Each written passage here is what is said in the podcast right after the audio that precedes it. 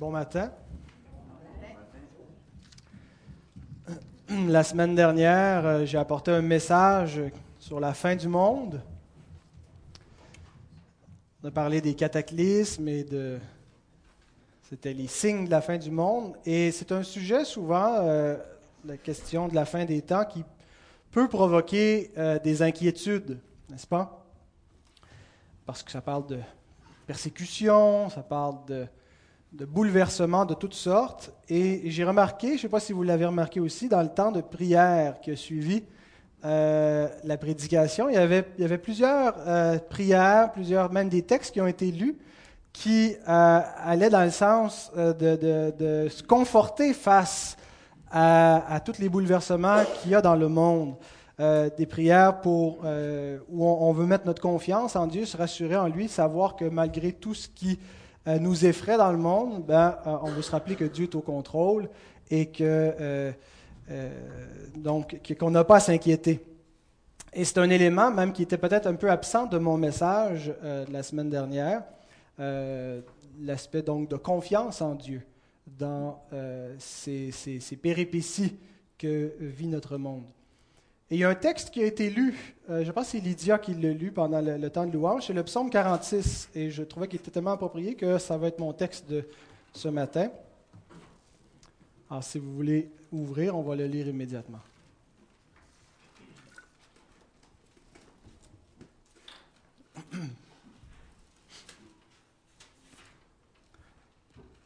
Alors c'est un psaume des fils de Corée sur Alamoth. Qu'est-ce que c'est à la motte, Madame Payette? C'est un instrument, ça? Un instrument de musique. Vous en jouez pas? Non, pas celui-là. Alors, à partir du verset 2, Dieu est pour nous un refuge et un appui, un secours qui ne manque jamais dans la détresse. C'est pourquoi nous sommes sans crainte quand la terre est bouleversée et que les montagnes chancellent au cœur des mers. Quand les flots de la mer mugissent, écument, se soulèvent jusqu'à faire trembler les montagnes.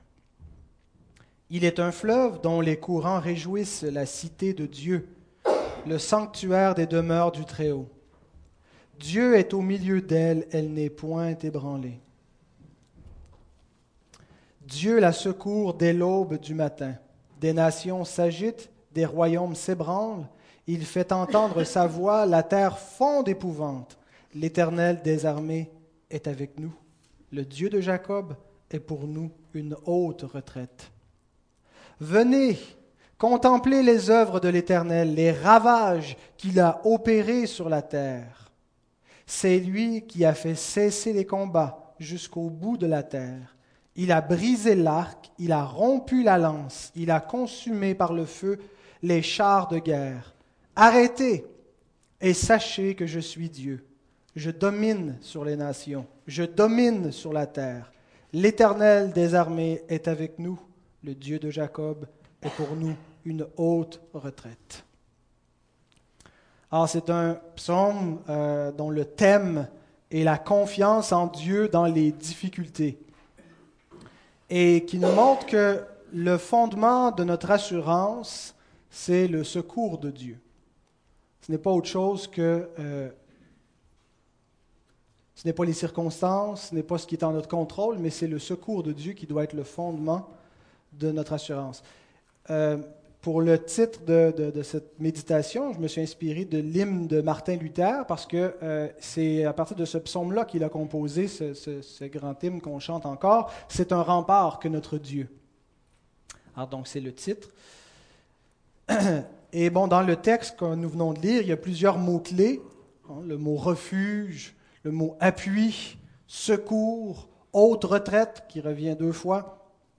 Et il y a plusieurs, il y a, des idées clés, mais l'idée principale, c'est celle de la présence de Dieu. Hein, il dit au verset 2 que Dieu est pour nous. Au verset 8 et au verset 12, il dit l'Éternel des armées est avec nous la présence de Dieu. C'est, l'idée clé, c'est l'idée centrale. Et on se fait parfois une fausse idée de ce que c'est que la présence de Dieu. Hein, on rentre dans un lieu, et ah, je sens la présence de Dieu, la présence de Dieu est avec vous. Euh, avec tout le respect euh, pour, pour, les gens qui ont cette conception de la présence de Dieu, je ne pense pas que c'est ce que l'Écriture veut nous communiquer par présence de Dieu. Il ne s'agit pas d'une espèce de présence physique que, que, que, que l'on ressent, quoique Dieu, dans, dans l'histoire, a fait parfois ressentir euh, sa présence, a suscité des terreurs ou a suscité une, grande confiance. Mais qu'est-ce qu'on veut dire quand on dit que Dieu est présent avec nous? Dieu est toujours avec nous. Dieu n'est pas plus présent avec nous aujourd'hui qu'il l'était hier parce qu'aujourd'hui c'est dimanche. Euh, Dieu, est toujours pleinement présent avec nous à chaque instant, quand on dort, quand on veille, euh, à chaque moment de notre vie, Dieu est avec nous. L'idée de sa présence, c'est que Dieu est pour nous. Dieu nous est favorable. Ce que le, peuple veut dire quand, quand, on lit le psaume des fils de Corée, Dieu est avec nous, Dieu est pour nous, c'est notre refuge. Euh, il y a un contraste, on va dire que Dieu n'est pas le refuge de tout homme. Dieu n'est pas avec tous les hommes. Dieu ne, prend pas la part de tous les hommes, mais il prend notre part à nous, son peuple, parce que nous sommes son peuple d'alliance, parce que nous sommes les croyants. Alors donc Dieu nous est favorable. Dieu est de notre bord. Alors c'est dans ce sens-là que Dieu est présent avec son peuple, et il est toujours présent. Donc. Alors ce psaume se divise aisément en trois strophes parce qu'il euh, y a trois strophes dans le, dans le texte qui sont les trois divisées par le, mot hébreu Selah, qui est traduit dans certaines versions françaises par pause. Donc trois, trois strophes, il y a une pause où la chorale peut-être faisait une pause pour méditer. Euh, je suis allé euh, voir l'Orchestre symphonique de Montréal l'an dernier avec Caroline, et puis euh, il y avait un psaume qui, était joué, qui avait été mis en musique. Et puis, à un bon moment donné, l'orchestre s'arrête, la, chorale qui chantait le psaume s'assoit, et puis il y a une pause de, 30 secondes, une minute, et ensuite tout le monde se relève et, reprend euh, la pause qui était destinée à, méditer ce que nous venons d'entendre. Alors donc, les trois strophes, trois pauses comme ça, où on, arrête pour méditer ce que le texte vient de nous dire. Alors, ça sera donc nos, nos trois euh, les trois façons qu'on va le découper. Et euh, quand on a parlé des fléaux qui atteignent l'humanité, on les a classés euh, en deux catégories. Il me semble quand on parle de la fin des temps, comme on a parlé la semaine dernière, il y a souvent deux catégories de fléaux. Il y a les fléaux de, qui sont naturels, les tremblements de terre, les, les, les, inondations, les famines, et il y a les fléaux qui viennent des nations les guerres, les persécutions. Et c'est intéressant parce que dans la strophe 1, il est question des fléaux naturels, les versets 2 à 4. Dans la strophe 2, il est question des fléaux qui viennent des nations. Et la strophe 3, euh, on voit la victoire de Dieu, les versets 9 à 12. Alors, dans le, plan qu'on va suivre, point 1, quand la nature se déchaîne. Point 2, lorsque le, le monde se déchaîne. Et finalement, point 3, le règne de Dieu, ou Dieu règne. Mais avant d'aller plus loin, nous allons prier.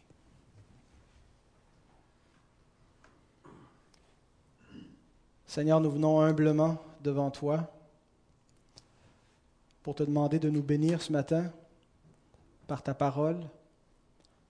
Nous voulons, Seigneur, te remercier pour cette parole et nous savons que nous ne sommes pas dignes, Seigneur, de pouvoir nous trouver devant toi, pouvoir t'écouter, écouter ce que tu as à nous dire, Seigneur. Et c'est une grâce Seigneur, sois miséricordieux envers nous, envers nos fautes, nos manquements, nos péchés, et que tu puisses nous permettre de te rencontrer ce matin, de goûter, Seigneur, à, la joie d'être dans ta présence, Seigneur, c'est-à-dire de te connaître, de te connaître par le moyen de ta parole, d'avoir ton esprit qui est en nous, que nous puissions être animés, Seigneur, par cet esprit. Sois glorifié, notre Dieu, au nom de Christ. Amen.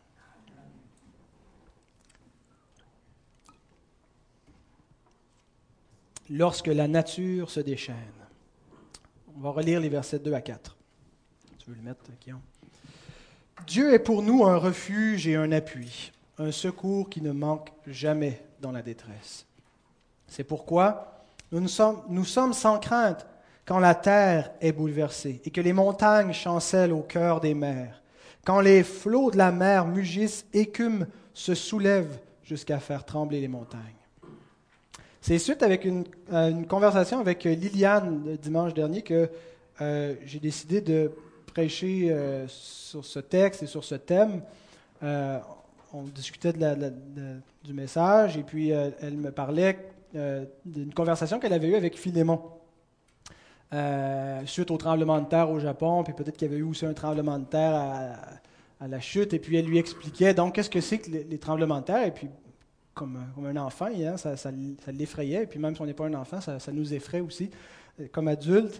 Et euh, quelle est donc la, consolation? Qu'est-ce qu'on dit à un enfant? Qu'est-ce qu'elle dit à Philémon pour le rassurer? Sur quoi est-ce qu'on s'accroche quand la terre même sur laquelle nous nous appuyons est instable?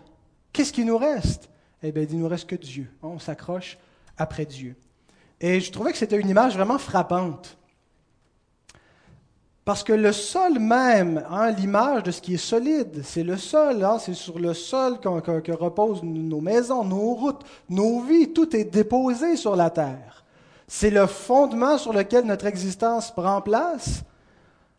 Et c'est l'image parfaite de ce qui est rassurant, de ce qui est ferme, de ce qui est solide, de ce qui est stable. Or, lorsque même ce fondement-là n'est pas stable, lorsqu'il tremble, lorsqu'il menace de faire écrouler tout ce qui repose dessus, qu'est-ce qui nous reste? Et c'est inquiétant de voir que le, monde sur lequel on tient debout n'est pas ferme. Avez-vous déjà fait de l'angoisse? Pas juste du stress et de l'anxiété, mais une crise d'angoisse. Je me souviens d'un été dans ma vie, je pense que c'est l'été de mes, 12 ans, peut-être l'été de mes 11 ans, je ne sais plus trop, euh, où je faisais beaucoup d'anxiété, euh, de manière là, euh, répétée à différents moments, mais j'étais anxieux de, la fin du monde, anxieux de sentir qu'on était minuscule dans l'univers et qu'on était euh, vraiment vulnérable. Peur que, euh, du réchauffement de la planète. Hein, C'était une époque où on nous, euh, on nous en parle encore peut-être encore plus, mais on commençait à nous endoctriner avec tout cela à l'école. et, ça me terrorisait, qu'est-ce qui va arriver, et puis on n'aura plus de nourriture, et on va tous mourir, on va souffrir, ça va être une mort lente, on va voir des fléaux. Et j'étais vraiment inquiet. Et par moments, c'était plus intense. Je, vivais dans une espèce d'angoisse continuelle, mais des fois, ça me prenait beaucoup plus, beaucoup plus fort. Et quand on tombe dans une crise d'angoisse, où on a réellement peur, on cherche un refuge. Et je me souviens que je cherchais la présence de personnes, la présence de mes parents, de, de mon frère, mes sœurs, des gens. Et il y, a, une espèce de mouvement qui s'installe, on dirait, je ne sais pas si ça fait ça chez tout le monde qui fait une crise d'angoisse, mais moi, ce qui faisait quand je faisais cette crise d'angoisse, j'avais tendance à me jeter sur le sol. Si j'étais dans ma chambre, je me, jetais à quelque chose de solide, je me cachais sous les couvertures, s'agrippais après quelque chose de stable. Les hommes ont toujours été effrayés par la nature et par ses manifestations. On voit dans l'histoire euh, hein, dans, Astérix et Obélix, ils ont peur que le ciel leur tombe sur la tête. Euh, les peuples ont inventé toutes sortes de dieux à apaiser pour contrôler les éléments de la nature. Et donc, parce que l'homme se sent un peu dépassé par cette nature, et puis par, par moments, elle l'effraie lorsqu'elle se manifeste, lorsqu'elle lorsqu'elle elle bouleverse euh, et qu'elle menace la vie de l'homme elle l'effraie. J'étais effrayé littéralement, même s'il n'y avait pas de tempête, rien, mais juste par la perspective de catastrophe, j'étais effrayé. Et puis, on cherche désespérément, lorsque l'homme est effrayé, il cherche quelque chose, un secours, quelque chose sur lequel s'accrocher. Et puis, je voulais comme me rapprocher du sol pour me dire c'est, solide et je peux, je peux me tenir et je suis sans danger.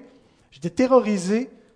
Mais lorsque le monde même auquel on essaie de s'agripper menace de s'écrouler, qu'est-ce qui nous reste? Les hommes cherchent désespérément un secours dans le monde. On, voit qu'il y a toutes sortes d'inquiétudes en ce moment dans le monde, euh, lesquelles sont justifiées, lesquelles sont, des, de la panique, Euh, ça reste à voir, mais il reste qu'il y a un climat de, panique un peu partout. Puis je ne sais pas si c'est pire aujourd'hui que ça l'a toujours été, mais je pense que l'homme a, souvent été dans l'anxiété, dans la peur. Et c'est pas pour rien que le, psaume nous raconte ça, parce qu'à l'époque aussi, les hommes avaient peur lorsque la terre tremblait, lorsque le monde était bouleversé. Est-ce qu'il y a dans ce monde un abri qui nous garantisse des déluges, des cataclysmes, des catastrophes? Est-ce qu'il y a un fondement qui est solide? Est-ce qu'il y a une forteresse qui est imprenable? Un lieu où on peut se réfugier, qu'aucune catastrophe, qu'aucune armée ennemie peut nous prendre? Eh bien, la réponse, c'est celle qu'on lit au verset 2 et 3. Dieu est pour nous un refuge et un appui, un secours qui ne manque jamais dans la détresse. C'est pourquoi nous sommes sans crainte quand la terre est bouleversée. Y avait-il pas des croyants au Japon?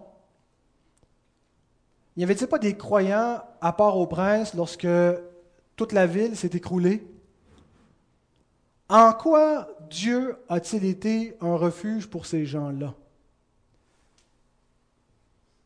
Ceux qui se confient en Dieu, qui attendent son secours, en quoi est-ce qu'ils ont été délivrés et protégés? Certains ont tout perdu, certains ont perdu la vie, certains ont perdu des proches. Et parmi ceux qui ont subi ces, pertes, il y avait certainement des croyants, des gens qui espéraient en Dieu, des gens pour qui Dieu, l'Éternel, est le refuge et la forteresse. L'Écriture ne dit pas que les croyants vont être épargnés de toute souffrance. Ne dit pas que quand la terre va trembler, elle va trembler partout sauf chez eux, puis leur maison ne bougera pas. Elle ne dit pas que nous ne serons pas éprouvés. Ce qu'elle dit, c'est que nous sommes sans crainte quand la terre est bouleversée. Quand la terre est bouleversée, nous aussi on est dessus. Puis nous sommes bouleversés avec la terre, mais nous sommes sans crainte. Parce que Dieu est notre rempart. Alors les pragmatiques, ceux qui s'intéressent à ce qu'il y a une valeur pratique, diront, ben, somme toute, ça ne change rien. Dieu est un refuge, mais c'est quelque chose de théorique. Ça n'a aucune valeur pratique. Parce que finalement, le croyant ou l'athée, dans un bouleversement, lorsque la terre s'effondre, ben c'est la même chose qui arrive aux deux. Alors à quoi ça sert de se confier en, Dieu? Ça ne sert à rien. Ben, ce que change la foi en Dieu, c'est ce que Paul nous raconte en Romains 8, 38 à 39. Il ne nous dit pas que parce qu'on a la foi en Dieu, il ne nous arrivera rien, mais il nous dit que ce qui est véritablement important va être préservé. Il nous dit qu'il n'y a rien, lisons ensemble, Romains 8, 38 à 39, car j'ai l'assurance que ni la mort, ni la vie, ni les anges, ni les dominations, ni les choses présentes, ni les choses à venir, ni les puissances, ni la hauteur, ni la profondeur, ni les tremblements de terre, ni les tsunamis, ni la maladie, ni les guerres, ni l'écroulement de la civilisation, ni la fin du monde, ni aucune autre créature ne pourra nous séparer de l'amour de Dieu manifesté en Jésus-Christ, notre Seigneur.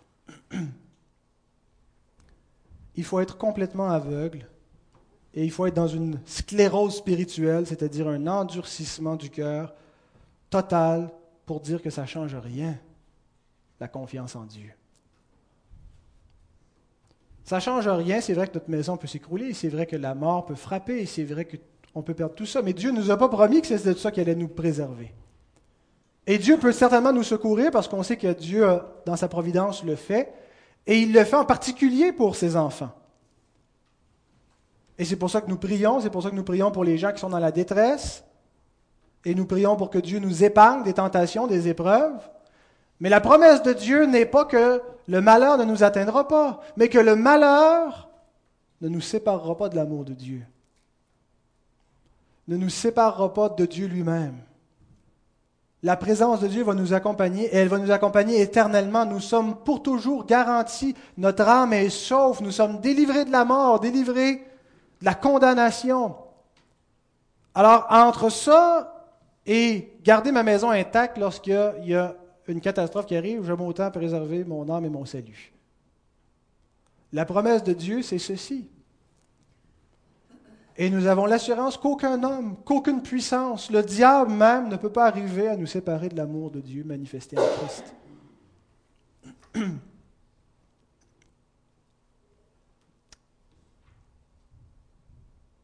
Lorsque le monde se déchaîne maintenant, hein, lorsque la nature se déchaîne, n'avons pas à nous inquiéter. Rien ne nous séparera de l'amour de Dieu. Lorsque le monde se déchaîne, lisons les versets 5 à 8. Il est un fleuve dont les courants réjouissent la cité de Dieu, le sanctuaire des demeures du Très-Haut. Dieu est au milieu d'elle, elle n'est point ébranlée. Dieu la secourt dès l'aube du matin. Des nations s'agitent, des royaumes s'ébranlent, il fait entendre sa voix. La terre se fond d'épouvante. L'Éternel des armées est avec nous. Le Dieu de Jacob est pour nous une haute retraite.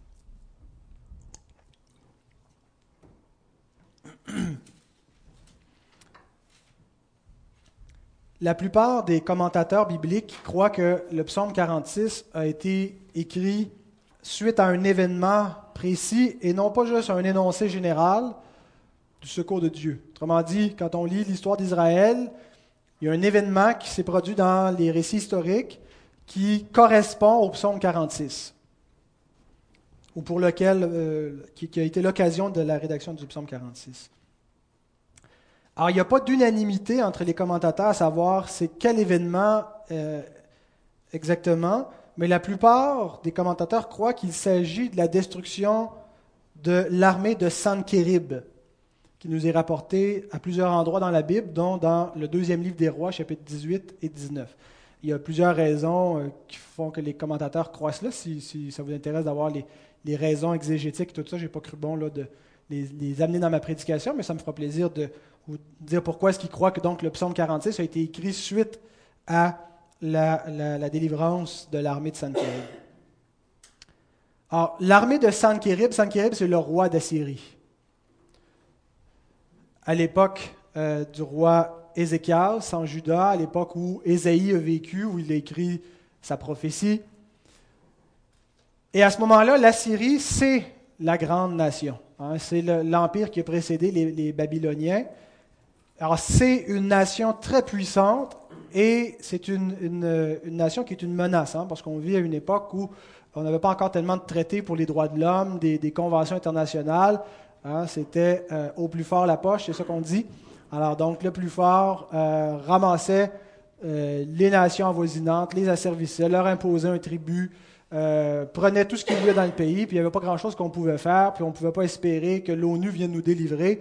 C'était une autre époque. Alors l'Assyrie est le royaume qui domine. Ils ont déjà ravagé le royaume d'Israël au nord. Vous savez qu'Israël est divisé en deux. Et, donc, euh, ils sont emparés de Samarie et ils ont emporté la population en captivité, tel que ça avait été prophétisé par, les prophètes de l'Éternel. Et maintenant, Sankérib s'approche de Jérusalem, il s'en prend en Juda, il attaque ses villes fortifiées et il arrive de plus en plus près de Jérusalem, et il envoie son porte-parole, le Rabshakeh, qui vient défier le roi, qui vient s'adresser à la population de Jérusalem et qui dit, quelle est cette confiance sur laquelle tu t'appuies pour te révolter contre moi? Et là, les, proches du roi, avec lesquels le Rabshakeh discute, leur disent Arrête de nous parler en hébreu, mais parle-nous en araméen. On comprend l'araméen. Parle-nous dans cette langue-là. Mais il dit C'est pas à vous que je suis venu parler ici. Pas juste à Ézéchiel, c'est à tout ce peuple qui est assis sur la muraille, qui vont manger leurs excréments, qui vont boire leur urine si vous n'obéissez pas à ce qu'on vous dit. Et il leur parle en hébreu, il s'adresse à la population de Jérusalem pour leur faire peur. Et il leur dit Qui vous délivrera de ma main? Si vous ne voulez pas vous soumettre, c'est la mort qui vous attend. Est-ce que c'est l'Égypte qui va vous délivrer de ma main? Ou peut-être vous me direz que c'est votre Dieu qui, va vous délivrer. Laissez pas Ézéchias vous séduire par ces paroles-là. Confions-nous en l'Éternel. Est-ce que les dieux des nations ont pu délivrer leur peuple de ma main? En quoi est-ce que l'Éternel va être différent des autres dieux? À vue humaine, c'était perdu. À vue humaine, il y avait de quoi être complètement terrorisé. Imaginez, vous faisiez une petite vie paisible, tranquille, mais maintenant, tout est fini. L'armée est aux portes. Et il y a deux choix. Soit que vous vous faites déporter, puis ce ne sera pas drôle, ce ne sera pas plus drôle. Vous le faites volontairement, puis on va séparer vos familles. Euh, vous allez perdre votre femme, vos enfants, vos possessions. Vous allez être dans un lieu étranger. Vous allez servir d'esclave. Ou si vous voulez résister, puis vous voulez combattre, ben, vous allez probablement être écrasé. Euh, vos femmes vont être violées devant vous, vos filles. Ça va être terrible. On va mettre la ville à feu et à sang. Judas n'était pas de taille. L'armée n'était pas de taille à faire face à celle du roi de la Syrie. Ils étaient infiniment plus nombreux. Et en plus, ils étaient dans une posture où ils, ils avaient un avantage parce qu'ils suscitaient la crainte. Hein? Ils avaient fait des ravages partout. Alors quand on s'approche et que notre réputation nous précède comme ça, ça donne un avantage. Les autres sont terrorisés, ils tremblent, ils avaient des chars, ils avaient des chevaux, des cavaliers. L'homme se confie dans ce qui frappe l'œil, dans ce qu'on peut voir, dans ce qu'on peut compter, dans ce qu'on peut nombrer. Mais il ignore ceci. Psaume 33, 16 à 17. Ce n'est pas une grande armée qui sauve le roi. Ce n'est pas une grande force qui délivre le héros. Le cheval est impuissant pour assurer le salut et toute sa vigueur ne donne pas la délivrance. Reste que dans la détresse, il me semble que le cheval, il me semble qu'une grande armée, c'est rassurant, non?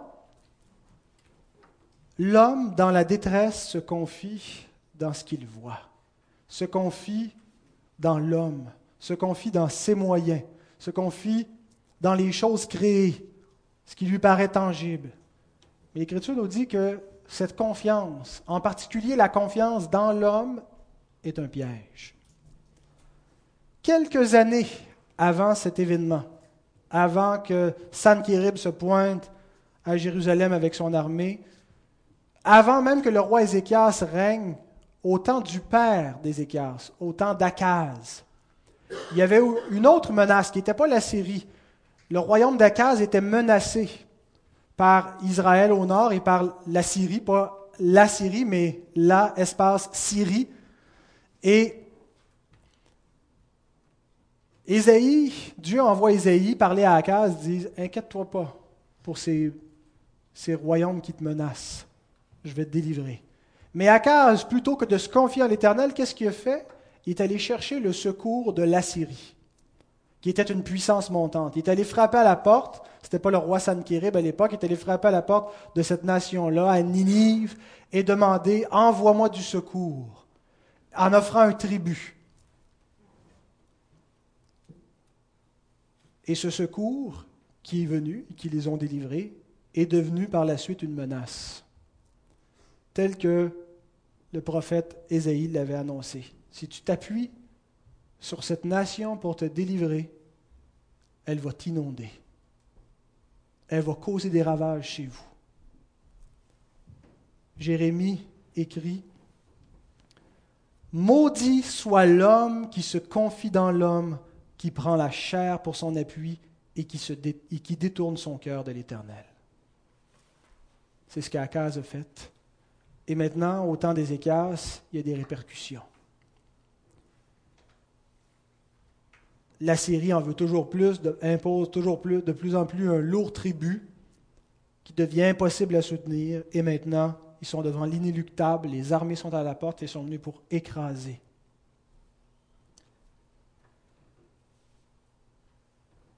Et nous ne sommes pas dans des situations pareilles, mais nous pouvons faire l'application pour nous que nous nous trouvons souvent devant ce genre de défi-là. Faire confiance à Dieu, nous attendre à Dieu, ou nous appuyer sur autre chose. Le défi de la foi. Et c'est un défi très difficile dans nos circonstances. On se demande, Dieu entendra-t-il? Dieu répondra-t-il? Est-ce que c'est en vain que je m'attends à lui? Si les choses ne tournent pas comme je l'espérais, est-ce que c'est parce que Dieu m'a ignoré? Est-ce que je vais pouvoir avoir confiance que peu importe comment les choses vont tourner, que c'est la volonté de Dieu qui va arriver? Et lorsque nous sommes dans ce genre d'attente, comme nous aimerions avoir un signe de la part de Dieu, juste un petit signe, Seigneur, une petite vision, là, un songe, un ange, quelque chose pour donner l'assurance qu'on fait la bonne affaire puis qu'on doit continuer à attendre patiemment. Et généralement, nous sommes devant le silence de Dieu. Dieu est silencieux. Pas dire que Dieu ne répond pas, mais Dieu ne nous donne pas un signe comme on le voudrait, une confirmation. Il ne se passe rien. On attend, mais il n'y a rien qui se passe. Imaginez, avant de recevoir la réponse de Dieu, dans quel état Ézéchias devait se trouver. Imaginez dans quel émoi devait être le peuple. Comment la tentation de se rendre devait être forte. La tentation de ne pas s'attendre à Dieu. La tentation de ne pas mettre la confiance, surtout avec les, paroles de défiance. Voyons donc. Votre Dieu va vous délivrer.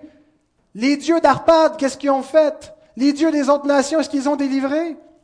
Arrêtez de vous faire avoir dans toutes ces, ces, foutaises-là. Rendez-vous. Et Dieu est silencieux. Dieu dit rien. Il n'intervient pas immédiatement pour tout de suite rassurer le peuple. Il laisse attendre.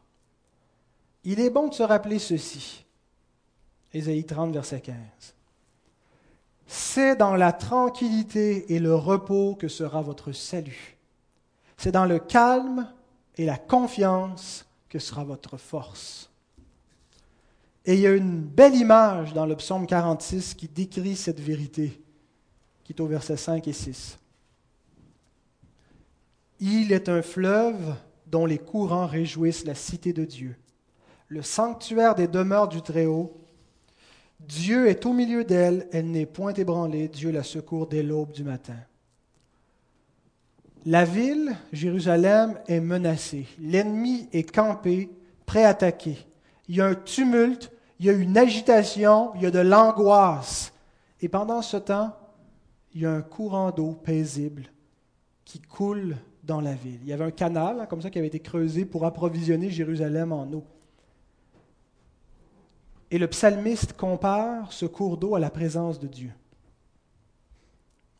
Les nations s'agitent, les royaumes s'ébranlent, et durant ce temps, l'eau continue de couler lentement et de rafraîchir la cité de Dieu, c'est-à-dire son peuple. Et Isaïe emploie la même image. Il l'a employée au temps d'Akaz, quand il l'a exhorté à ne pas se confier dans la Syrie. Ésaïe 8, 6 à 8, il dit Parce que ce peuple a méprisé les eaux de Siloé, de qui coulent doucement. C'était ce petit canal qui approvisionnait Jérusalem en eau. Le peuple méprisé cette petite rivière, ce petit ruisseau, et qu'il s'est réjoui au sujet de Rétine et du fils de Rémalia. Voici, le Seigneur va faire monter contre eux les puissantes et grandes eaux du fleuve, le roi d'Assyrie et toute sa gloire. Il s'élèvera partout au-dessus de son lit, et il se répandra sur toutes ses rives. Il pénétrera dans Juda, il débordera et inondera, il atteindra jusqu'au cou. Au lieu de se confier dans les eaux de Siloé qui coulent doucement, c'est-à-dire en l'Éternel, dans le calme et la confiance, malgré ce qu'on pouvait voir, malgré ce qu'il pouvait laisser présager, au lieu d'avoir la foi dans l'invisible, en Dieu, Akaz s'est confié dans le grand fleuve de l'Euphrate dans la Syrie. Et Dieu dit, ce fleuve dans lequel tu t'es confié va déborder, va t'inonder. Cette image du ruisseau qui arrose la cité de Dieu nous rappelle que devant le monde, devant les, troubles qui viennent du monde, les soucis, les menaces, les persécutions, les souffrances, les guerres. La foi et la confiance en Dieu, ce n'est pas une disposition qui doit être agitée mais tranquille. Nous sommes appelés à garder notre calme, dans la confiance et l'assurance. On ne panique pas. On ne commence pas à s'inquiéter, à s'affoler et à désespérer que Dieu va répondre. À paniquer devant la face de Dieu, mais une disposition tranquille et sereine, confiante. Cette image nous rappelle aussi que la confiance en Dieu semble inutile et insignifiante en comparaison à la confiance dans les grandes eaux de ce monde, à la confiance dans les, les autres sources de secours. Ça paraît plus pratique, plus efficace de se confier en autre chose qu'en Dieu premièrement. Cette image nous rappelle aussi que c'est difficile de garder cette confiance et que ça demande d'être complètement résolu. On ne sait pas toujours ce qui nous attend. On ne sait pas comment on va y arriver. Mais ce que Dieu nous dit, c'est attendez-vous à moi. Soyez calme. Persévérez. Attendez, vous allez voir le secours avant l'aube. Nous faisons toujours face à des situations qui nous échappent, qui nous dépassent, dont on ignore l'issue. Seigneur dit, inquiétez-vous pas, continuez d'avancer. Faites vos choses calmement, ayez confiance. C'est difficile et ça demande d'être résolu. Mais nous savons ceci, que cette foi, cette confiance, nous dit Jean, 1 Jean 5, 4, la victoire qui triomphe du monde, c'est notre foi. Le moyen pour triompher de tous les obstacles qui viennent de ce monde. Et ils sont nombreux, les obstacles, de toutes sortes de natures, sous toutes sortes de formes. Il y a une seule solution, la foi. La foi en Dieu. Et c'est cette option que Ézéchias a. Quand l'ennemi est arrivé aux portes, qu'est-ce qu'il a fait? Il s'est réfugié dans le temple, il s'est prosterné devant Dieu et il a prié. Il a demandé instamment à Dieu son secours. Il n'a pas fait autre chose, il n'a pas pris les devants, il n'a pas essayé de régler la situation, il n'est pas allé dialoguer, il n'a pas fait faire un traité de paix, attendez un peu, plus on va vous payer plus tard. Il est allé voir Dieu et s'est attendu à lui. Alors comment l'histoire s'est-elle terminée? Les fouilles archéologiques font état d'une grosse partie de l'armée de Sankérib, le roi Sankérib, qui aurait péri en une nuit. Et on voit dans les annales de ces rois, des rois, les annales des Assyriens, qui parlent d'une peste qui, qui, a été euh, propagée dans le, dans le camp, dans les armées, par des rats. Voici comment l'Écriture nous rapporte l'événement. 2 Rois 19, 32 à 35. C'est pourquoi ainsi parle l'Éternel sur le roi d'Assyrie.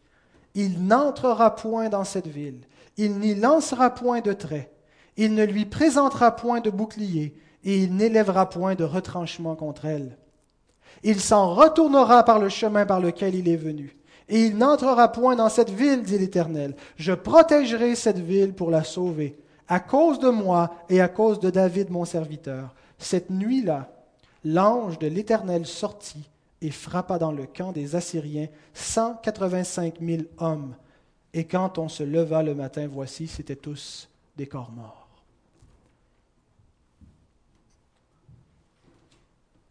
Ce qui nous mène à notre troisième point, Dieu règne.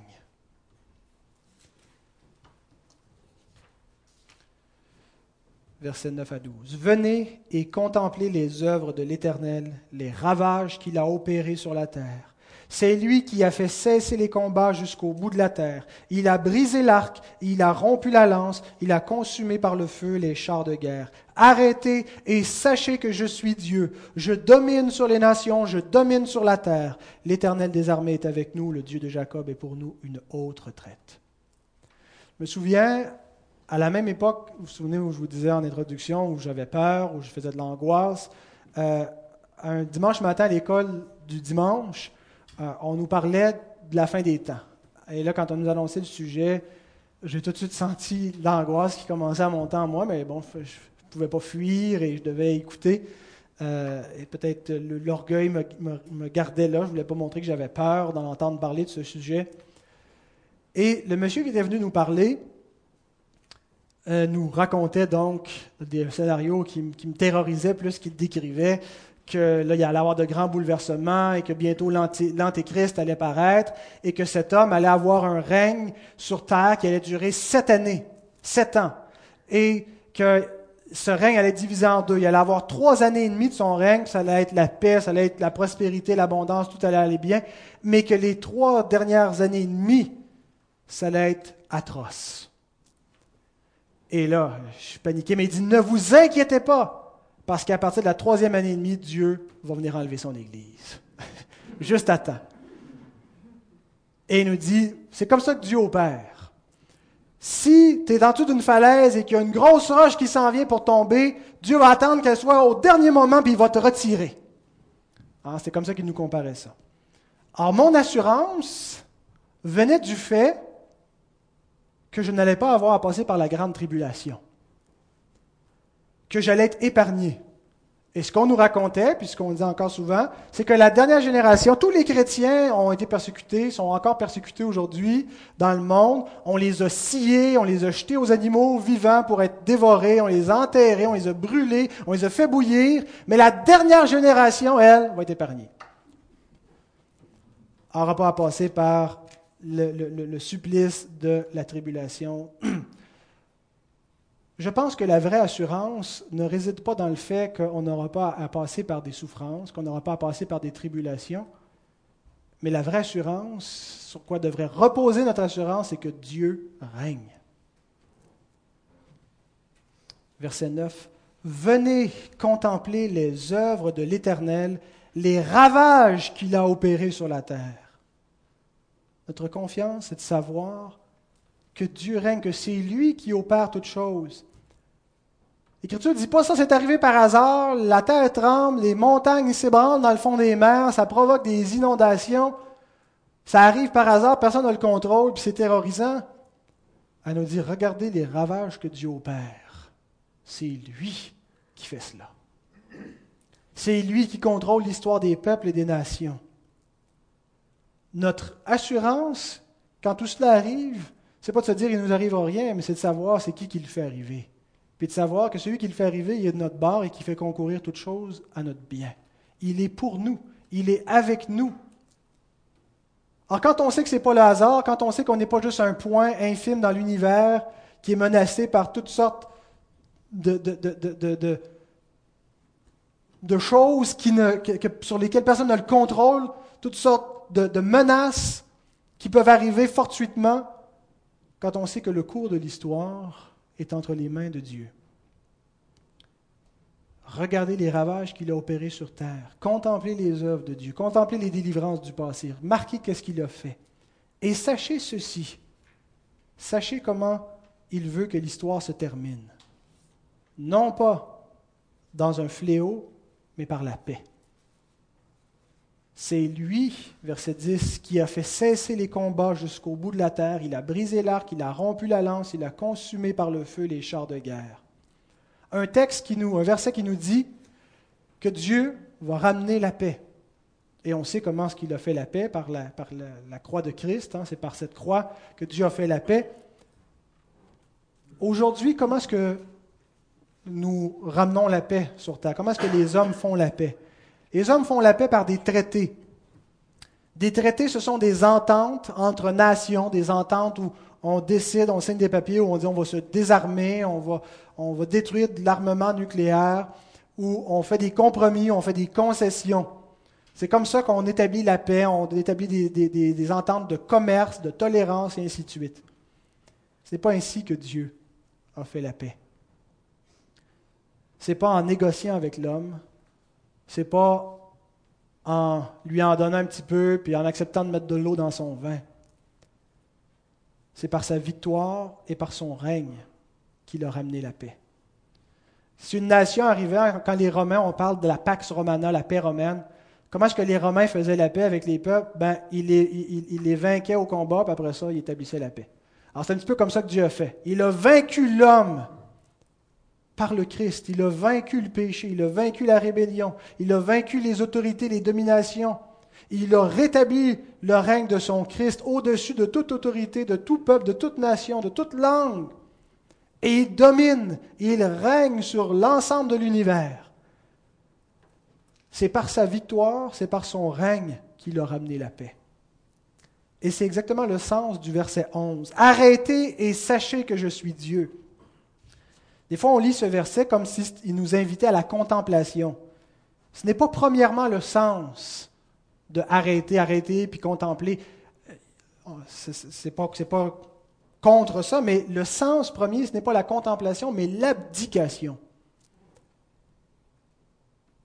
La version Tob a bien rendu le sens. Elle écrit Lâchez les armes, reconnaissez que je suis Dieu. Je triomphe des nations, je triomphe de la terre. C'est un appel à se rendre, à abandonner les armes, à se soumettre à Dieu. Cessez, rebelles, de résister, d'essayer de lutter contre Dieu. Rendez-vous à lui. Et pour nous qui croyons, c'est un appel à cesser de douter. Cesser de douter de sa puissance. Cesser de douter de son contrôle, de son plan, de son amour, de sa présence. Cessez de clocher entre Dieu et le monde pour notre confiance. Comme lorsqu'Élie s'est présenté devant le peuple, il a dit, Quand cesserez-vous de clocher entre Dieu et Baal? Si Dieu est Dieu, ben confiez-vous en lui si c'est l'Éternel qui est Dieu. Puis si c'est Baal qui est Dieu, alors confiez-vous en Baal. Bien-aimés, avez-vous reconnu que Dieu est Dieu? Il y a une expression en anglais, mais qui se dit aussi bien en français. Je, commence toujours à la dire en anglais pour me rendre compte qu'elle se dit bien en français. On dit soit que Dieu est Seigneur de tout, ou il n'est pas Seigneur du tout. Ayons confiance en lui pour toute chose. Pas seulement pour une partie de notre existence, de nos problèmes, mais pour tout, pour absolument tout.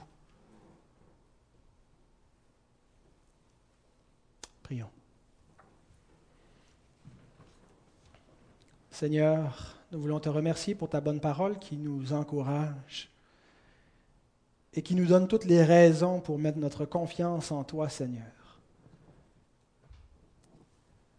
Lorsque nous sommes effrayés par la nature, par les choses plus grandes que nous, Seigneur, tu nous rappelles que nous n'avons pas raison d'être effrayés que rien ne peut nous séparer de ton amour et que même si nous avons à souffrir, ce n'est que pour un temps. Et tu vas nous donner le courage et la force de tout supporter.